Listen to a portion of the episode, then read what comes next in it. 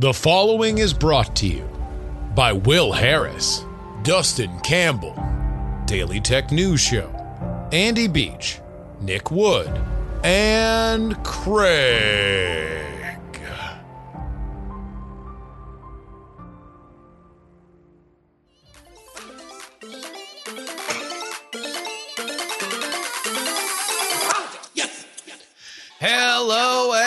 Welcome everybody to the Politics, Politics, Politics program for Wednesday, February 9th, 2022. Your old salty dog, Justin Robert Young, joining you from Austin, Texas. Uh, this is a new one, a new one for me. Uh, you know, I lived in a few places. I've seen a few unique elements of each place that I have lived. You know, in uh, South Florida, obviously, you have hurricanes, right? You've got very intense tropical storms, storms that for other people would be very intense, that you just kind of get used to after a certain period of time. In Oakland, uh, the state would light on fire uh, at an increasingly alarming rate, changing the sky into various different colors. And here in Austin, for the last few days, we've had a boil water notice. Something that I I do not remember outside of maybe recovering from a hurricane that has ever happened. It's been in place now. We're we're coming in on on on the third day. But uh yeah, a boil water notice. Oh well. The unique charms of each stop along the road of life just makes the journey richer. We got great uh, uh, information and conversation for you today on the program. Ukraine. Hey, are we going to war? Question mark a new segment that we're that we we've been doing on the Sunday Sunday Sunday show because they talk a lot about Ukraine. So, are we going to war? question mark is uh, is now going to make its main roster debut here. Uh this is the latest as of Tuesday afternoon. We're going to give you what U.S. sanctions would be, how many troops are where, blah, blah, blah, blah, blah. On the home front, we're going to take a look at the Ohio Senate race. Things seem pretty sewn up on the Democratic side with one big juggernaut running uh, on uh, running running for the Democrats, but it is wide open on the Republican side. And there are some pretty interesting characters involved, including a man who was a staunch never Trumper, now doing his best to butter his bread on the MAGA side. Speaking of divides in our political consciousness, we're going to have an, uh, uh, an author on who says that not only can the political divides in this country be traced all the way back to the founding of the United States of America, but we can further understand how to heal them if we understand our past. How do we bridge the American schism? That is our interview a little bit later. But first.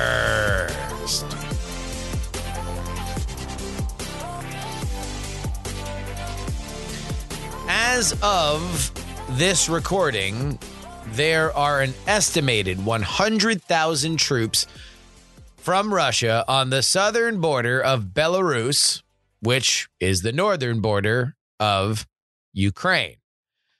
We know this based on satellite pictures that have been taken of the troops as they build up. Now, according to Russia, this buildup is part of a cooperative war game effort between Belarus and Russia that will end on the 20th. I know this because periodically I'm invited to uh, uh, be a commentator on Russia Today, the English language state sponsored news agency. And while, you know, usually my segments are about technology or whatever the uh, current sort of political, American political uh, hot topic is, the things that are happening before I come on have usually been varied. Sometimes it's another American story, other times it's about coronavirus or some other stuff that's happening in Europe. Not lately. Lately, it has been wall to wall to wall to wall. The Americans and the British are overplaying what is happening in Ukraine. There is no invasion of Ukraine. Absolutely not. This is not the case. What an absolute psyop from the Americans. Now, here's why people are worried. Because regardless of why the Russians say there are there, there's a six digit troop count in southern Belarus, 100,000 troops only a few dozen miles away from the capital of Ukraine, Kyiv, not Kiev, is what we learned from the second impeachment. Kyiv, that number is about 70% of what experts estimate would be needed for a full scale invasion of Ukraine. So, the larger question that I have here is beyond because Russia, what is, by any metric, the reason why Russia would want to do this? I asked this on my live stream on Monday. And there doesn't seem to be one clear cut answer. And I will announce my biases here. I, I tend to hand wave away just the the the kind of Putin is evil. He's doing evil things. In fact, I've got a larger question considering I, I feel like there has not been a more cartoonified world leader over the last seven years than Vladimir Putin, beginning at the moment that Hillary Clinton's campaign email servers got hacked. All of a sudden, now we're talking about Russia, and then it becomes the Trump thing. And uh, I, I just feel like we've we've talked about Vladimir Putin as somewhere between the smartest man on earth and the most devious villain in in in, in on, on the planet. I don't think either of those to me feel like a helpful or educated understanding of what may be an aggressive, an opportunistic world leader, but not quite the the mustache twirling villain that that very much I think was used as a cudgel between the domestic political parties here in America. That does not mean that I don't believe he is going to invade Ukraine. Indeed, he's already done it. You know, they they had a war, an all-out war back in 2014 after a Russian backed president was expelled. So this is within the capability of Russia, but I just don't know exactly why now. The best that I could find is there was an essay written by Putin. It's up there on on the internet if you'd like to find it. Posted about a year and a half ago wherein Putin explains a statement he made further that Ukrainians and Russians are one people.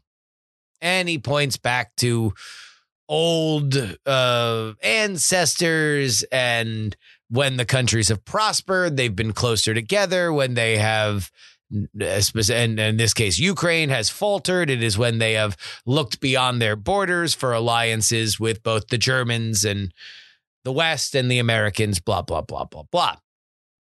And so that's where from my perspective, you can get the basis of what can be boiled down to Vladimir Putin wants to reconnoiter the Soviet Union.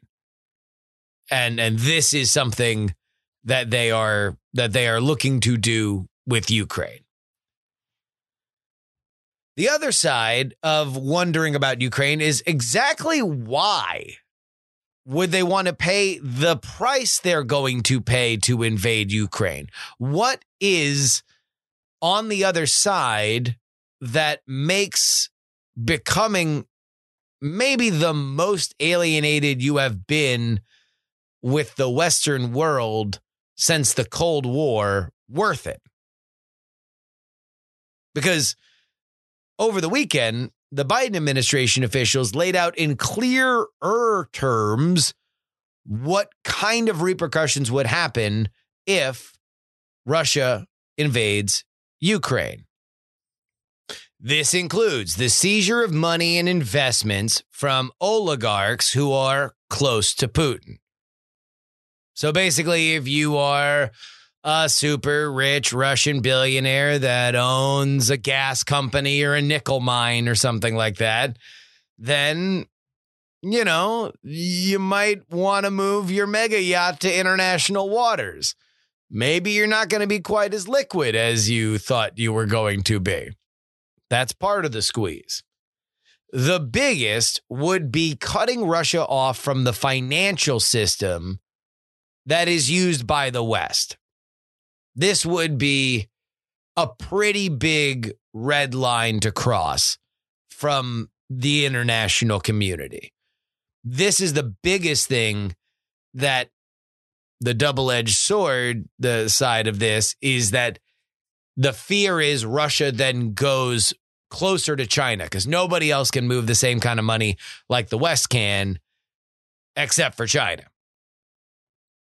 Now, the Biden administration came out over the weekend and said very confidently that you don't got to worry because China can't do the same stuff that the United States can do, that the West can do.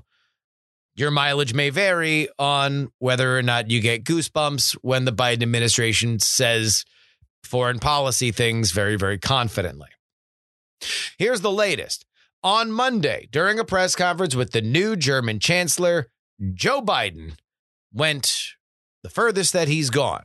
If Russia invades, uh, that means tanks or troops crossing the uh, the, the, border of Ukraine uh, again. Then uh, there will be uh, we there will be no longer a Nord Stream two. We we will bring it in. What is Nord Stream two? Well, Nord Stream the second is a pipeline underwater that delivers natural gas from Russia to Germany. It has mostly been financed by German and European money. It has been opposed by America in various different ways over the last five years, pretty much from the moment that it was conceived. America really didn't like it. This is because it gives a big boost to a state run gas company from Russia. It makes Europe more dependent on Russia, Germany specifically. So it is no coincidence that Biden says this when the German chancellor is next to him. And when the German chancellor is asked whether or not Biden means what he says, he says that Germany and the United States are in lockstep on this.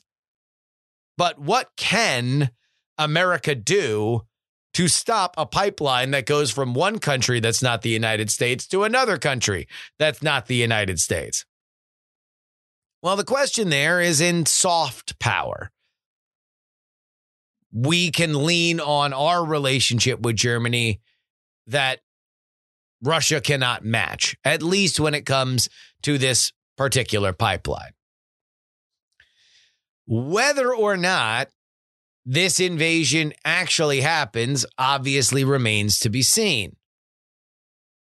You've got a lot of theories that troops are waiting until the ground freezes more to begin marching in.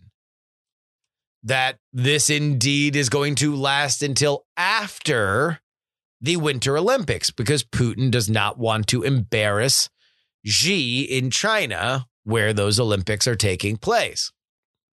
But meanwhile, the war game effort that Russia says those troops are there for ends the last day of the Olympics, February 20th.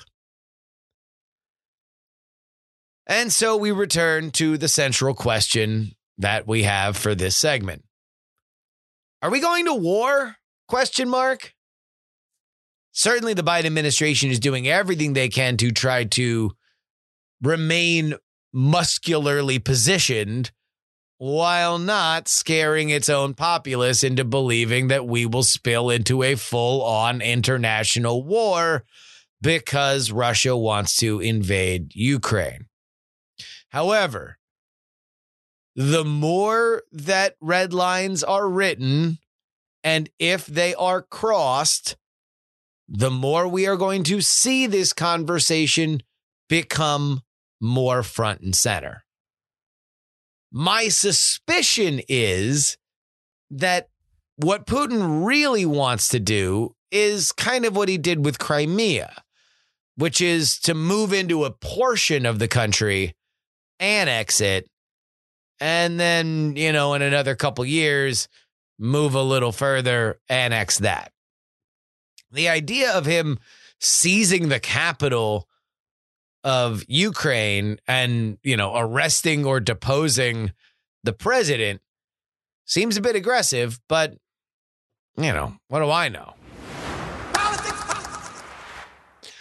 Now, while that Pennsylvania uh, Republican primary has all the star power only a television personality can provide, this week we turn our eyes to the Buckeye state. Just as those hometown Cincinnati Bengals prepare to take the field for the Super Bowl, so are the Republican hopefuls who, similar to Pennsylvania, want to vie for that rare, coveted, open Senate seat. No incumbent. Oh. Yep, that's because moderate Republican Rob Portman is retiring. On the Democratic side, Congressman Tim Ryan, who you might remember from his run for president a few years ago, seems to be the prohibitive favorite. But like many things in the Republican Party these days, we don't know exactly what to make of things on the red team because, well, the Trump of it all.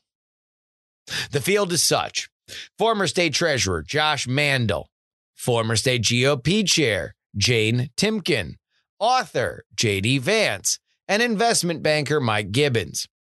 Unlike the PA race, it appears that all of our frontrunners have a history of recently living in the actual state they're running to be the senator of. This is the latest poll we were able to find, a December Trafalgar Group survey. It has Timken at 10%, Gibbons at 12, Vance at 15, and Mandel at 21.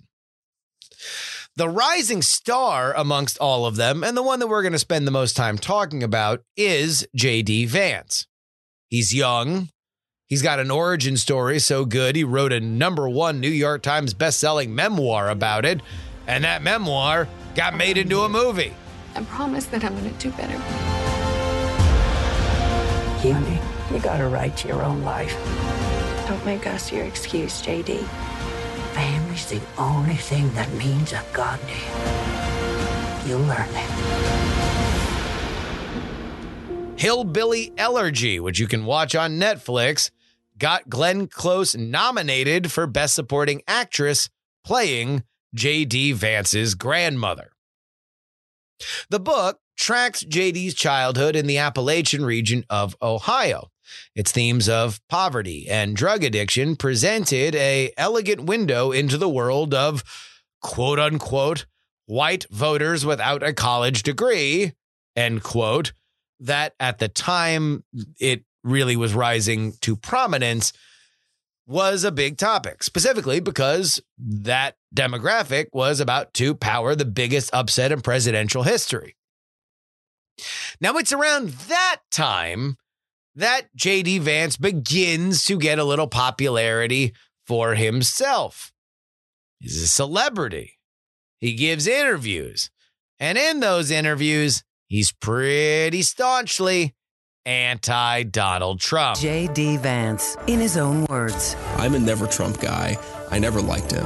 As somebody who doesn't like Trump, I might have to hold my nose and vote for Hillary Clinton. I didn't vote for Trump because I can't stomach Trump. I think that he's noxious, him being really outrageous and offensive. On Twitter, Vance called Trump, quote, reprehensible, an idiot, and Vance loves Mitt Romney. I'm a never Trump guy. That's the real J.D. Vance. Club for Growth Action is responsible for the content of this ad. As you might surmise from the tone of that clip, it's an attack ad.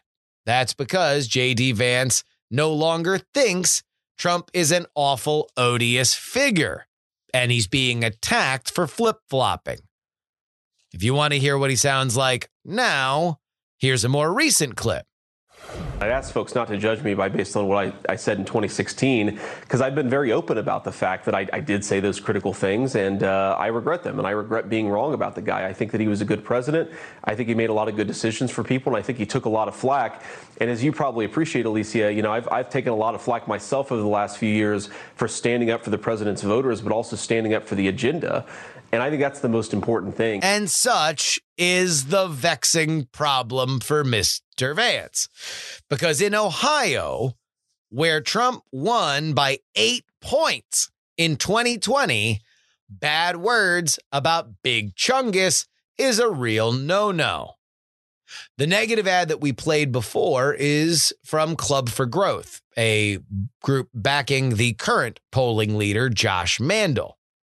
This week, a PowerPoint from a pro JD Vance super PAC flashed big, big warning signs about the state of his campaign. Specifically, how hard the reminders of Vance's attacks on Trump were sticking with very conservative voters and MAGA diehards, AKA the people who are going to decide this race. The dire warning is that Vance desperately needed to beef up his right flank. And that PowerPoint, which was authored in January, might have been the impetus to land endorsements like this one. I tell you what, this is exactly what Ohio needs to send to the U.S. Senate. You want to know why? I'll tell you why. Mitch McConnell needs the message. Ohio is not going to tolerate RINOs anymore. Ohio is not going to send somebody up there to represent them in the Senate to keep on going along and getting along with the uniparty in Washington. Ohio needs to send J.D. Vance. That's the voice of Marjorie Taylor Greene if you didn't recognize the voice immediately. Listen to the words she's saying sending Mitch McConnell a message no more RINOs. This is all dripping, dripping bloody red meat for the MAGA crowd, which, of course, is only the appetizer. Because the main course is this Who will be blessed by Trump? In 2021, Mandel, Timken, and Gibbons all pitched themselves to Trump against each other in the same room with the man himself in a moment that was reported as a real life apprentice boardroom scene. Vance has also met with Trump, but he was facilitated a meeting by Vance's real ace up his sleeve, billionaire Peter Thiel, who not only has been a force in political donations, but seems to only be getting more political by the second. This week, Peter Thiel stepped down from his position on the board of Meta, formerly Facebook. Part of the reason why was to spend more time helping to elect candidates during the midterm. One of those is J.D. Vance.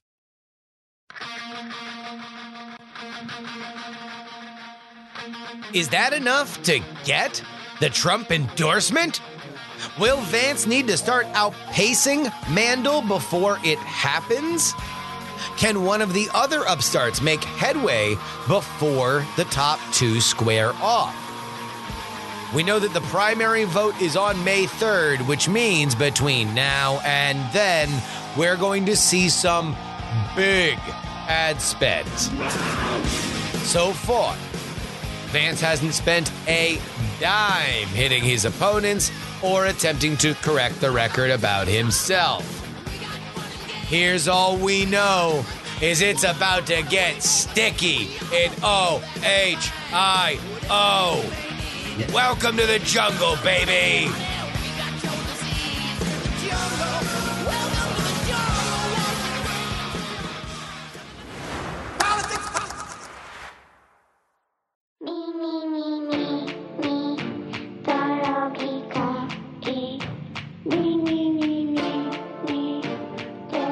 Ladies and gentlemen, uh, each and every week I come to you and remind you that you are the reason why this happens. There are no ads on this program. There are uh, no no therapy, no mattresses, no two best friends who decided to do a thing. There's just you. You who recommends this show to their friends. You who leaves a review and rates it on the podcast platform of your choice. You who at the end of each episode respond to the call to thank our guests for coming on, therefore continuing to give us a good reputation and expand the reach of this program. You who heads on over to takepoliticsseriously.com. That is where you can go ahead and give us three bucks. At $3, you begin to get two bonus episodes each and every week the Sunday, Sunday, Sunday edition, where we go over all of the Sunday shows. And I give you a Rosetta Stone. Begin your political week by knowing what the governmental and media class believes are the biggest stories going forward. The Thursday late edition that covers the latest news that we cover on this show because the Friday edition is recorded a little earlier. That means that you, especially when we're in volatile times right now, I mean, look, if Ukraine gets invaded on a Wednesday, Thursday is going to be the first time that I talk about it.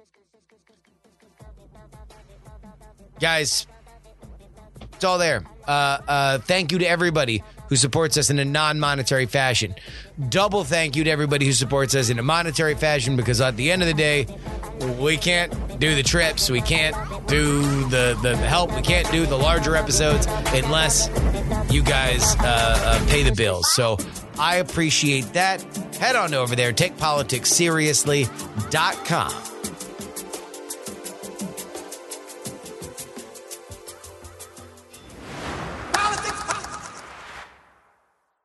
you guys noticed that it seems more en vogue than ever to openly predict a civil war? By polling, partisanship has increased and online clashes are certainly constant. But if we're going to understand our modern political divide, it would probably help to understand where it came from. According to one book, the answers to that lie in the founding of our very country. American Schism How the Two Enlightenments Hold the Secret to Healing Our Nation is available now, and author Seth Radwell is here to talk more about it. Welcome to the show, Seth. Thank you so much. It's a pleasure to be with you, Dustin. Your book, American Schism, uh, says, or the, the the the premise of it, correct me if I'm wrong, is that the divisions that we see now, that we talk a lot about, and certainly uh, we political media and and media probably writ large spends a lot of time talking about, is nothing new. In fact, they are built on fault lines that have been here since certainly the founding of the country and probably before. Uh, what are those fault lines? Well, that's that's really the overall thesis because it's very true that while it feels like we're so divided today, we've always through the course of our history had deep divisions. Now, the original fault lines go back to as provided and discussed in the book, the founding when there were two unique visions for what America should be coming out of that age, which was the Enlightenment, of course. And there were kind of two camps. And, that's what's described in the book. The book goes back, in fact, and traces how those evolved. But but for your for your listeners to simplify it, I mean, one camp was very much believing in what was an aristocratic elite form of government, where uh, the government was really run by those who were educated and enlightened like themselves. And then there was another camp, much more influenced and, and, and driving towards an egalitarian, decentralized government of the people, which was egalitarian. And those two visions were competing at our founding. And what the book shows is that over our history, there's been kind of a back and forth between those two different poles of what our government should look like. All right, so so we're starting at the age of enlightenment and the the the real differentiator there is facts reason and evidence right this is right. this is what kind of uh, uh, very much shapes philosophy and scholarship and art and everything right. and uh, uh, america obviously a product of that in terms of the the the lineage uh, but when you say egalitarian society versus uh, uh, a a kind of educated class like uh, uh, is is that contrary to to democracy? Like is, is there an idea of of like the educated class being a more permanent thing because they are learned and they know better versus a more populist? Even if people get the wrong answer it's at least something that everybody agrees on more. Is that is that kind of where where where, where we're looking at? Well that's that's that's one of the key tensions. Yes exactly. So today in today's vernacular justin it yeah. would be described as kind of the elite Uh, establishment governing versus the more populist movement that actually today is both on the right and the left. I mean, yes. think of it in terms of like the, the Bernie Sanders folks on the left that want to break the establishment or the Trumpian folks on the right. But that force between like establishment and pop, what we call today popularism is still a force that that goes back to that initial schism that happened in the 18th century. Now, you you you you raised another point which is really important. On top of that schism, you have this also this duality between rational enlightenment thinking and counter enlightenment ideas which could be based on faith or rejecting science. That has also been a big force which is also chronicled in the book. And so that's also being played out today. People who reject science who reject what I call our Enlightenment inheritance of using empirical data and reason to solve problems, which I argue in the book is so important. It's gotten us so far. And, and the need for compromise, that's being rejected in favor of a kind of a counter Enlightenment, faith based movement about ideological purity. And so that's another tension that's also described and chronicled across five periods of our history in the book. So uh, I guess if, if I'm trying to put it into our modern world, and I'm right. trying to kind of understand what are the timeless elements, you know, of right. of some of these arguments.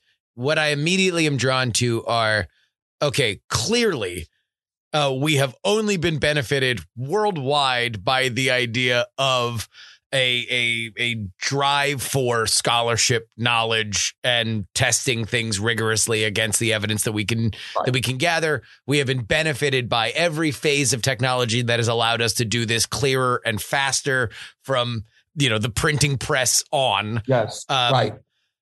and yet then and now there can be a corruption of of understanding. We all under you know the the old uh, truism is you know there's lies, dirty lies, and and, and statistics, uh, right. but proving that like just because there is work done to find the answer does not necessarily mean it is even correct, let alone the right course for the country.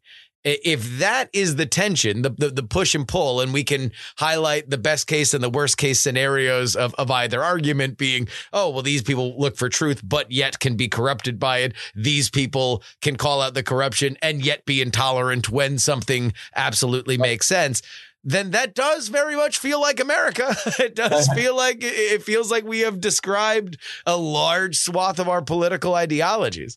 Right. But what, what the key messages I think of American schism is really threefold. I mean, the first one is that, as you point out, you know, our embrace of uh, the, the constitution of knowledge, uh, this uh, this enlightenment framework of testing and the scientific method and using empirical data and reason that has served us very well i mean 200 years ago life expectancy was 30 years today it's over 70 years i mean the prosperity from that framework is inarguable okay number one yeah. number two is that that we can't throw away and when you hear the discussion today about vaccines and science it seems like a lot of society wants to throw away or at least disregard that enlightenment framework. That we do at our peril.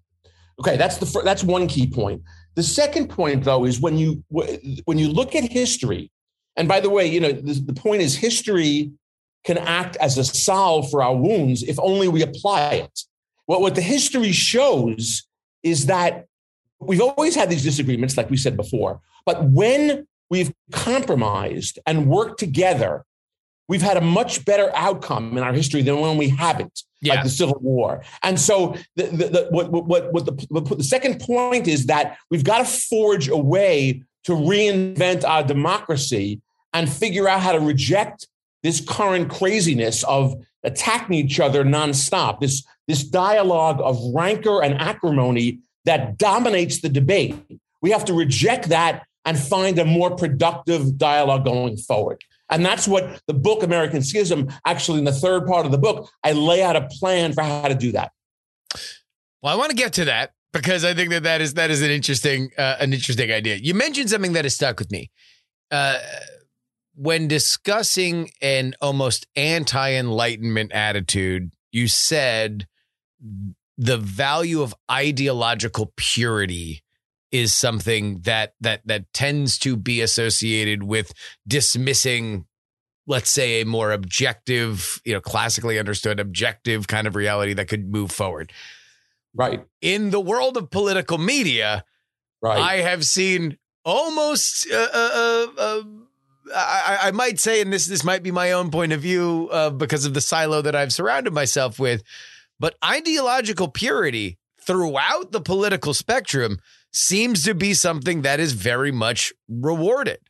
Uh, uh, uh, do you see that? As, do you see that? A and B is that something that that is, uh, uh, if you look at this in the historical context, a good or a bad thing for this for the health of our the health of our our union? That's a great point. It is very much rewarded. And in fact, I explain in the book that our entire political system, in my view, is broken because much more rewards purity and keep and and and keeping uh, emotions high on ideological uh, wedge issues as opposed to solving problems. So, yeah. so one one thing we didn't discuss. So you're absolutely right, but I think the political system is broken. I mean, I'm a, a private sector guy. Most of my career, I built, built businesses, and leaders in the private sector are focused on again within this enlightenment framework using the best data and thinking they can. They're, they're trying to solve problems. I would argue that both the Republican and Democratic parties have figured out that keeping the anxiety going is how they win elections. And so, eh, and, and the media, by the way, on, on uh, especially in social media, but also cable news, tends to exaggerate those divisive issues. And so, so if, if, if our political system, if our public leaders are focused on stirring up divisiveness, and that, that's what gets them elected, then we have a problem because we're, we're not solving our public policy problems. Yeah. Right. So, so I would, so that is why we need a different path forward. Uh, and by the way, some of the structural changes that I talk about in the book are in fact very much trying to get at this. For example, I will give you one example. You know, the, the, we need a multi multi ranked choice voting, multi multi candidate voting. The two parties have a lock on power. And it's been shown that ranked choice voting, and I could explain this in more detail. I don't know if you want to get into it. Yeah, is a much well, better. yeah, I, I, I, I know the ranked choice voting to me is something that I think tends to get a little overhyped. Uh, uh, I, I, I think, I think, I think pers- personally, and and I, I live, I just moved from the Bay Area, but I lived in the Bay Area for nearly a decade. They've had ranked choice voting for the past, uh, uh, I believe, either ten to fifteen years. It hasn't exactly made the that particular uh, area any more intellectually diverse than it was before. While I do think that it is I, I, am sympathetic to all ranked choice voting arguments. I think it tends to be thought of as a little bit more of a panacea than it is. Well, there's a bunch of structural changes. I mean, that's one. I mean, clearly uh, there are issues with the electoral college, which are going to be very hard to change. Uh, I argue in the book strongly for term limits to because I think that that there's a stronger argument. There are both arguments for and against term limits. Yeah. But I think the, the weight has shifted when you see that how much money and energy is spent on reelection efforts. So anyway, so this, these structural changes are required, but but maybe more importantly, we need a mindset change, and that's the other part of the path forward. Is how do we uh, kind of reorient how we talk to each other? Like I would argue that shows like yours, where we're really debating and discussing issues in a little more depth are part of the solution. That that headlines don't always uh, tweets, for example, don't resolve problems. Discussion does, and debate.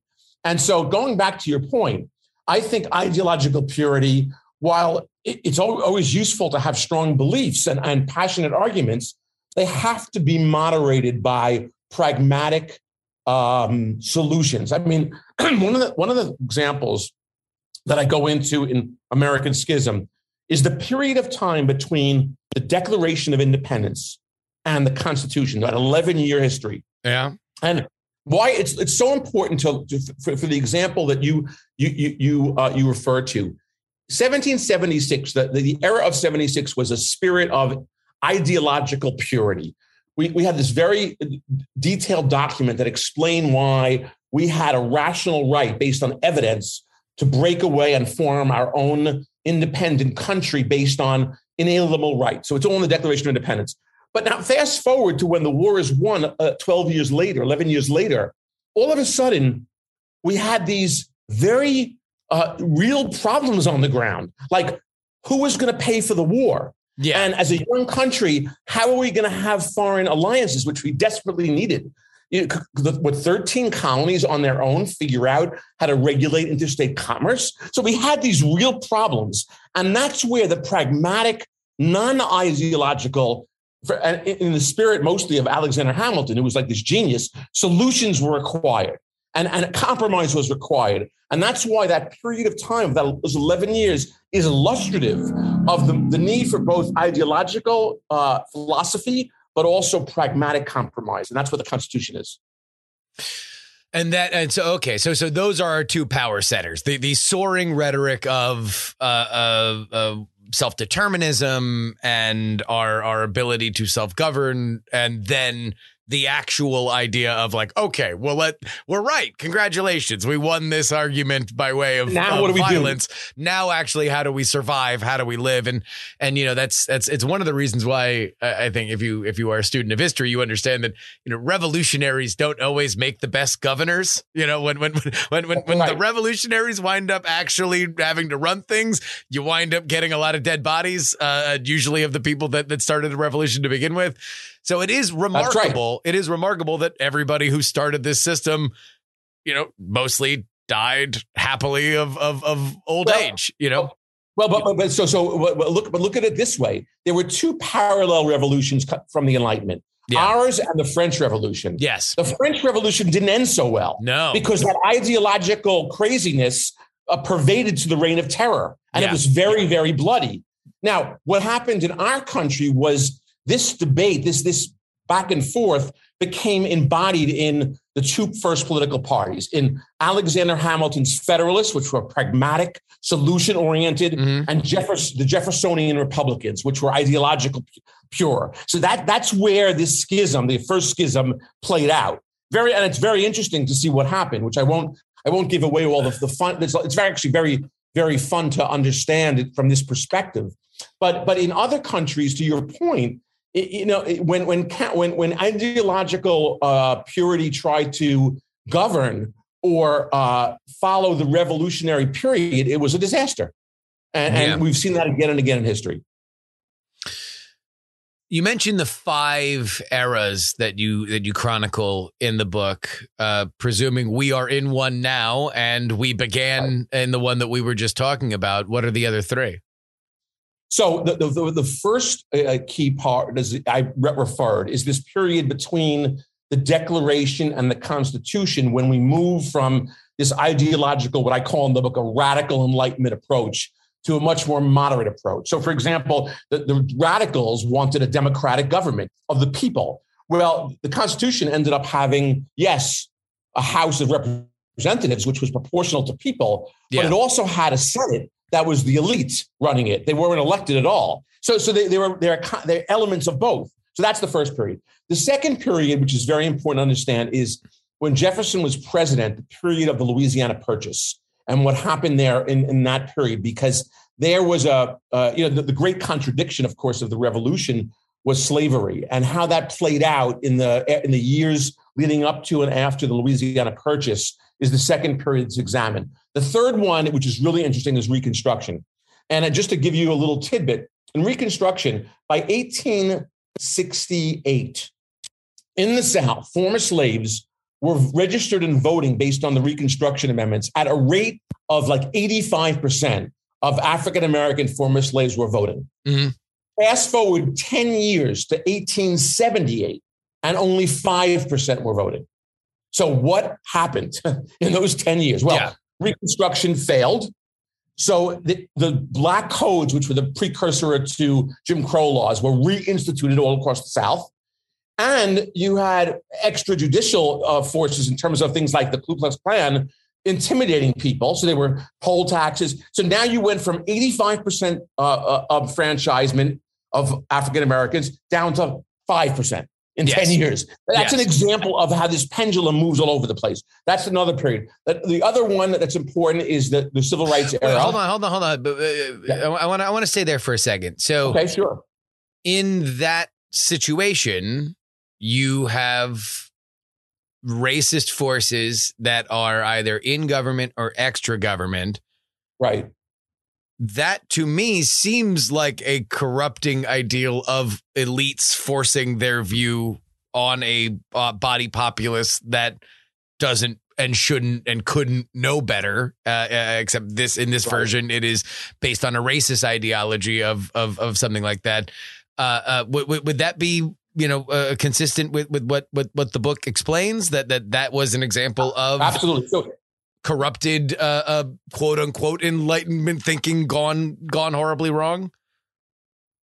Yes. Th- there are two there are two key messages from that period. And, and by the way each one of these five periods has an analysis of how these forces played out so you're absolutely right. Structural racism as the way as being accepted as our, our, government, which was contradictory to the notion of all are created equal. Yes, was fundamentally uh, a top-down installed and then and then a, you know uh, institution, if you will. But but the other key part that's really interesting is the radical movement ever since Jefferson and, and Andrew Jackson of local government, of decentral, no, no central power. Yeah. It was this federalism system that let the southern states reestablish us uh, basically a structurally uh, racist society uh, because they had local power. So the yeah. Federalist argument was also a big part of how what became the solid South, as it's known, when the South kind of threw the force the, the federal forces out and reestablished their their their their uh, antebellum society in many ways. That's that's discussed in the book at length. And so I think that's another important force that comes out of this from that period. Got you. Okay, so then I, I presume the next uh, uh, epic would be the civil rights era. Yeah, so there, there you have the, you know the civil rights movement through the Johnson years is, is another one, and then of course the push. So that was a pendulum swing one way, and then you had you ended up having you know Richard Nixon and the moral majority. So that that's just, that that tension is described in that section. And then the last section, of course, is Obama and Trump, and why you know how if if, if Obama as the first African American president was representative. I mean, I mean, for example, you know, I quote in the book that when Obama was elected, if you looked at the front page of the New York Times, it, it, it, was amazingly apocryphal. It talked about how, with the election of the first African American president, we've swept away all senses of racism in the country and gone to a new level. It sounded like it was like, and look where we are, you know, uh, 10 years later. So, so my, my, my point being is that there was this incredible uh, vision of hope and, and, and, and kind of uh, uh, trans- transcending a lot of our sins with Obama. And then we thought we were at a certain place, which became crashing back with Trump. So I think this era is also one in which we've had these forces dueling back and forth. You know, I, I and and I, I'm I'm I'm fascinated by your your way of thinking. And the only thing that I would disagree with is that I don't know if that, although as loud as I can ever remember politics at the time, is necessarily quite as consequential or or even ideologically uh, uh, as divisive as anything else that we have described in the past mostly because Look, eh, yeah, eh, the New York Times wrote about how we had won racism because Obama ran on a on, on a campaign of beat racism, vote for me. It is it was right. literally hope right. and change. It was uh, uh this right. is the, the, the the way that we can understand and and conquer uh, our, our our our past and prove to the world that that we have conquered our original sin of slavery.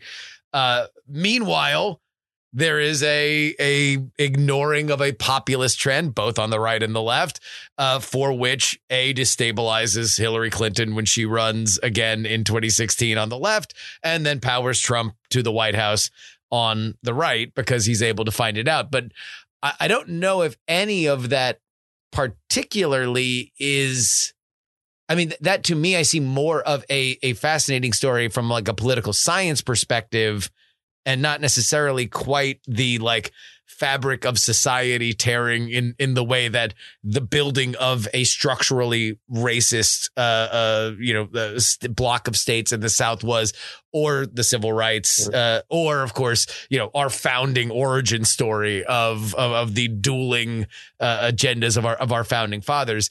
But then of course we kind of are always biased on some level toward where we are in history. We are always biased oh. toward being there Right. Well, I, I, think you raise a very interesting point, but I, what I describe in the book is actually an explanation of what some of the underlying forces. So, for example, this the the, the tremendous amount of rage and acrimony in the, in the case of working class Americans, especially rural white working class Americans, has been building up over years because of the disdain that both parties have shown them, whether it's yeah Hillary Clinton's uh, best deplorables or Mitt Romney's takers.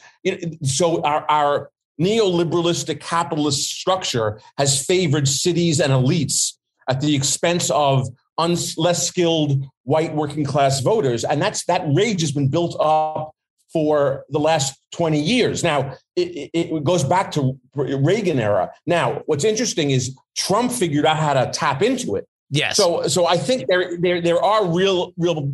Again, I mean, I, the, the the point is to look at history and understand it so that we can move forward in a productive way.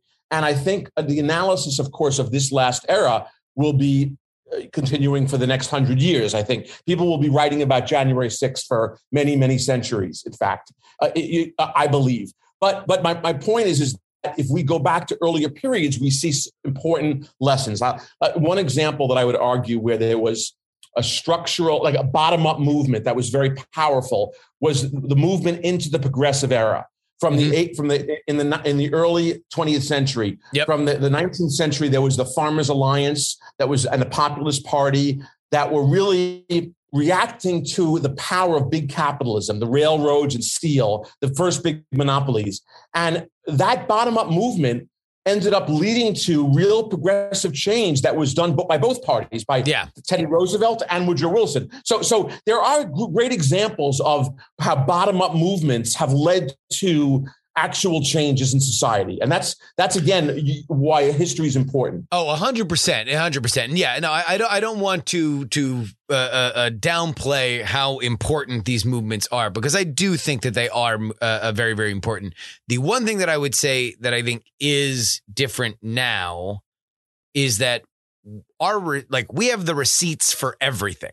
Like our Richter scale is Right. so much more sensitive than it was in in in the past because of social media because we have I think a media very much in transition where before they were king media television uh, uh primarily was king media for which there were a few gatekeepers that on the evening news would effectively dictate what we are talking about. Uh, uh, add to that a few front pages, maybe a few magazines. That is effectively the drumbeat for which we walk politically and societally. Now, because they are in decline, because their viewership is is declining, they don't know where the audience is. The loudest audience is on social media. Everybody is chasing the most chaotic bottle rocket without a stem that we have ever seen in terms of uh, uh, expression, and that is whatever happens on on social media and happens to trend at any given moment. So I think we are living in what feels like a less stable age than it really is because the fringes can be so vital and so vibrant and so immediate that the general tendency of, of of society, I think, sort of winds up getting drowned out because it's always going to be less boring than the person that's yelling and screaming. That that being Right. said, I do think that there are very, very, very important things that are are are undeniable. I think that we are seeing the rise of a underclass of people for whom that feel left behind. I think that the defining political characteristic of our modern time is that people feel that power is moving further away from them. Yes. And Yeah. if it hasn't already, it is close to moving so far away from them that they'll never be able to get it back. That's Uh, right. and That's and I think that that to me, if you if you look at that, I think a lot of other things make sense beyond you know what what our what our political rhetoric is. Well, absolutely. So, so you know, you you you contrast two eras. There were a few controlling voices in uh, 20, 30, well, 30 years ago when network news was a couple of key players. And there's a couple of key voices now, a lot of social media and some of the big cable channels. There's one diff- big difference, though. In that era, there was something called the Fairness Doctrine, which required uh, them to focus on those those voices had to focus on real news if they were going to use the public airways. There was a regulation. Yes. I mean, remember that information from an economics perspective is a public good. It, it benefits society when we have accurate information. That's Yeah. why we have things like the FDA. So my, my point being, during that era, there was a, a, a, a system called the Fairness Doctrine. Now, because most of most new most of the big voices today don't use public airways, there's there's Yeah. no regulation. So in today's model, what gets what what gets media coverage is whatever gets clickbait, like clickbait. What gets what's outrageous the most and gets the most clicks or shouts or the entertainment of you know Fox News or MSNBC. Those are what gets that get advertising dollars. Now, we could argue whether there's a way to, to fix the bit, the media model, but the result is, to your point, and what I what I discussed in the book is that over seventy percent of Americans are part of what I call the frustrated and exhausted majority, meaning that they're they hear the screaming on the left and the right. Seventy percent believe that they that, that both sides don't represent what they feel. That Yeah. that in fact the voices that get that get crowd their voices get drowned out the 70% by these extremes. And it seems as if the extremes are all that exist when i, I- very much argue that this 70% frustrated majority needs to take back the conversation. Because the conversation is to some degree being driven by those on the extreme left and right. And as a consequence the lunatics are running the asylum and, and the, the, the, the exhausted majority has to throw that throw that out and refocus on rational thinking and compromise. So that also is a theme of the book. I, I I very much I very much agree with that. And one of the things that I have, you know, tried to kind of uh, uh, illustrate here with this philosophically with this podcast is, you know, I I've always been fascinated with politics. When we're not talking about politics as a country, I I like to read and talk about politics because that's just what my interest is. But even as somebody who has watched these cycles play out throughout my entire life, usually there's an off season And Yes. and even when we're talking about beyond the fairness doctrine and beyond whether or not people would be able to say a certain thing or say a not certain thing, the gatekeepers for whatever you can revile them, and America loves taking down gatekeepers. It's kind of our thing. Uh, they stop talking about politics after the election, generally, unless there was a massive thing, a war or or something else that was like enough to push in front of all other news stories.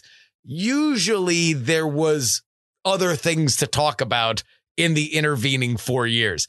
We're done with that. At least we have That's been right. for the past, you know, uh, uh, eight years plus now. Like we are, it is always on. W- You are always talking about it. We are always as ramped up as we have ever been. It, it- fundraising is 24 7, messaging is 24 7. And what's uh, weird to me is that, like, normally there was like in a, in a campaign, you have a natural kind of suspension of humanity. You know, your opponent isn't just a bad guy; they're the worst guy. the The outcomes aren't just bad; they're they're apocalyptic. And then when it's over, you shake hands and you say, "Hey, okay, look, I was uh, everybody was doing their best. There we go. Go on, slap uh, your opponent on the butt and move on." Uh, uh, we're done with that. It's like you're with that. always the They worst. You're the worst forever. You're absolutely right. There used to be a period of like a kind of an opportunity for bipartisanship after the election cycle when we could get solve problems. That was my point before about the whole political system is broken. Now, the most important thing always is not is to demonize the enemy. To, to, to put something in a political context where if you're if you're a Republican, the Democrats are ruining America, and if you're a Democrat, the Republicans are are uh, are, are, are you know, ruining democracy. So, so it's always about demonizing the enemy. I mean, and this goes. It was most vivid at when Obama first got elected. When I think it was Mitch McConnell who stated very proudly that the, the entire goal of of the, the Republican caucus was going to be to stop any progress. I mean, when, when we get to a point where after an election, let me let me give you an example because I think this this epitomizes the problem. Mitch McConnell said at that point, I think when the Republicans took control of the Senate, that the quote was this elections have consequences.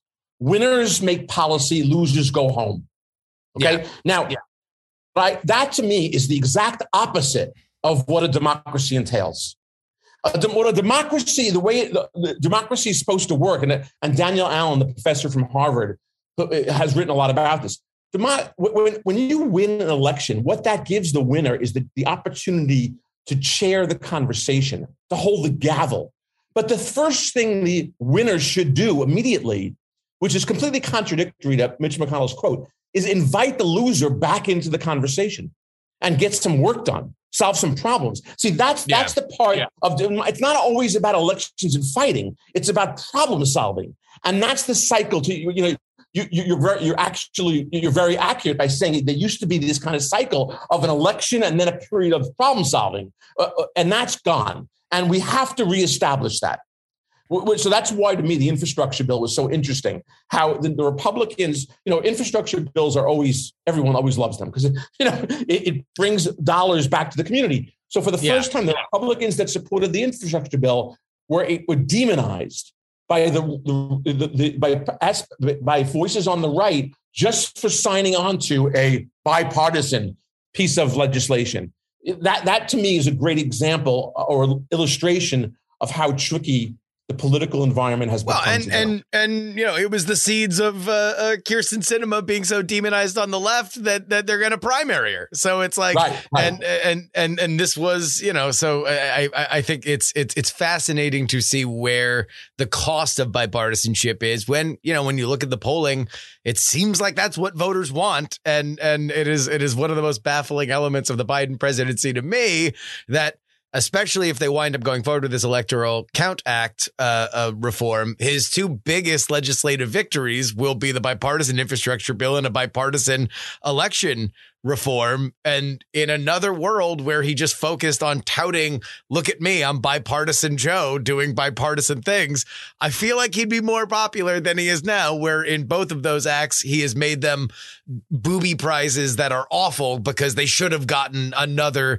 gigantic bigger glittering thing that might have been unrealistic to begin with but well that's right. and i think you're exactly you're exactly right but but i, I think that the other when i when i talked before about how that we need a mindset change you know to some degree because so much of the political dialogue and and digisphere is entertainment today it's it, bipartisanship is boring. It's it's more fun to shout at each other and scream. It's very entertaining. I mean Yeah. Uh, you know the analogy that i make in the book is that it- we all have these primitive impulses of attacking the the out group and reinforcing the in group.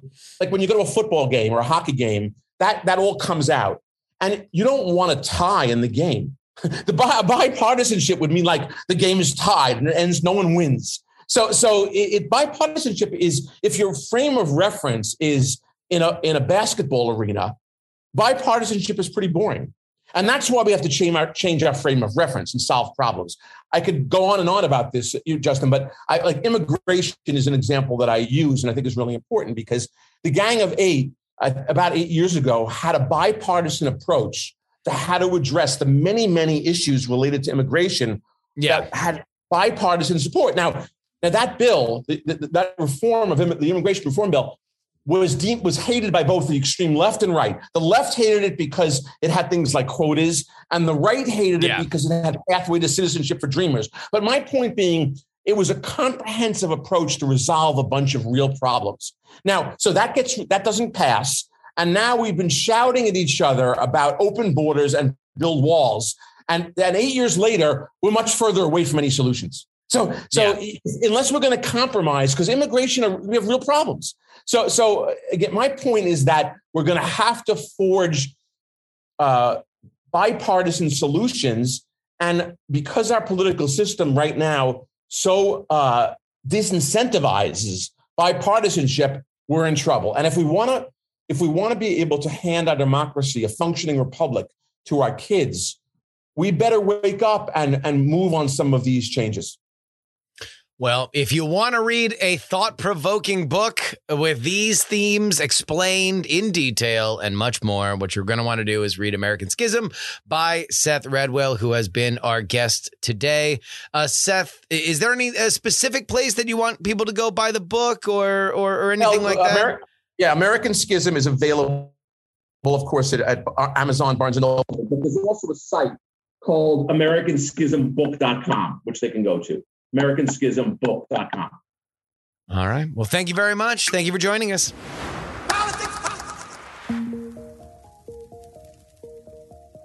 And that'll wrap it up for us today. Politics, Politics, Politics is written and hosted by me, Justin Robert Young, for Dog and Pony Show Audio in Austin, Texas. Hey, go ahead and uh, thank Seth for taking time out of his day to speak with us by heading on over to px3guest.com right now because he's new. You liked what he said? Let him know. Say, hey, I heard you on PX3. Thank you. If, if you, especially if you get his book, then let him know. Especially when the new guests come on, we always want to make them feel welcome. PX3guest.com. If you'd like to email me, it is theyoungamerican at gmail.com. PX3 tweets is where you can follow the show on Twitter. PX3live.com is where I am live on the internet Monday, Wednesday, and Friday. You can share this podcast with your friends and family and clergy. PX3podcast.com. You can get all of our politics merch at politicsmerch.com. Support me with a one-time donation by going to paypal.me slash pay jury. That is P-A-Y-J-U-R-Y. Venmo is Justin Young 20. Cash App is PX3 Cash. And you can send me anything you'd like in the mail. P.O. Box 1531 84 Austin, Texas 78715. Again, that is Post Office Box 153184 Austin, Texas 78715. Of course, you can always get our bonus content at takepoliticsseriously.com. $3 tier gets you two bonus podcasts per week covering all the news that we miss on our free podcast schedule. $10 tier gets your name read at the end of the podcast like these fine folks in the Titanic. $10 tier. Idris Arslandian, DJ Katie Mack, Niemeister, Dr. G, Lord Scale, Daquince Anile, Admiral Flapjack, Utah Jimmy Montana, Edmund Pluribus Unum, Beat Spicery, 70s TV salesman, or spy. D, really? And Gloria Young for King of the New World Order. Zombie Doc, Edison. No mention in the podcast, please. Dot com Junkie, DP4 Bongo, Jewish Lives Matter, 100 Mile Runner, Staff Sergeant Poopers, Diana's Scathing Scowls, Double K Ranch, Ye Old Pinball Shop, John Snuffy's off Route 44, Super Zoomy, Neil, Charles, Darren, Olin, and Angela, DL. Stephen, Chad, Miranda Janelle, Chief Andy, Robert Casey, Paul, Richard, D Laser, Just Another Pilot, Middle Age Mike, The Jen, J Pink, and Andrew. Would you dare, dare like to join their hollowed ranks? Well, if you'd like to, you can head on over to takepoliticsseriously.com. On the next edition of Politics, Politics, Politics, the Friday edition, we are going to have something that I know is going to cheese off. I, I've mostly heard this as a pejorative from the progressive left,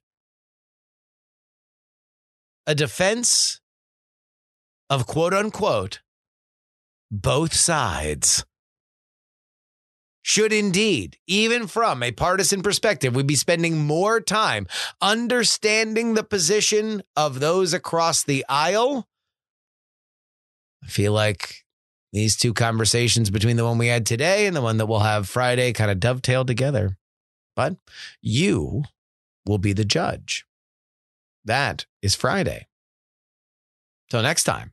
This is your old pal Justin Robert Young saying some shows talk about politics, others talk about politics, and still more discuss politics. But this, this is the only program that dares discuss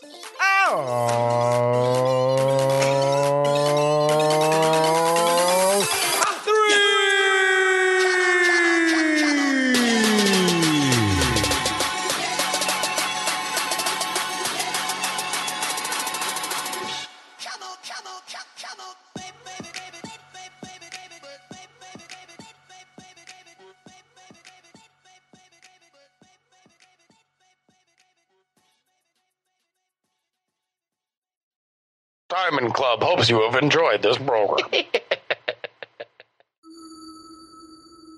Dog and Pony Show Audio.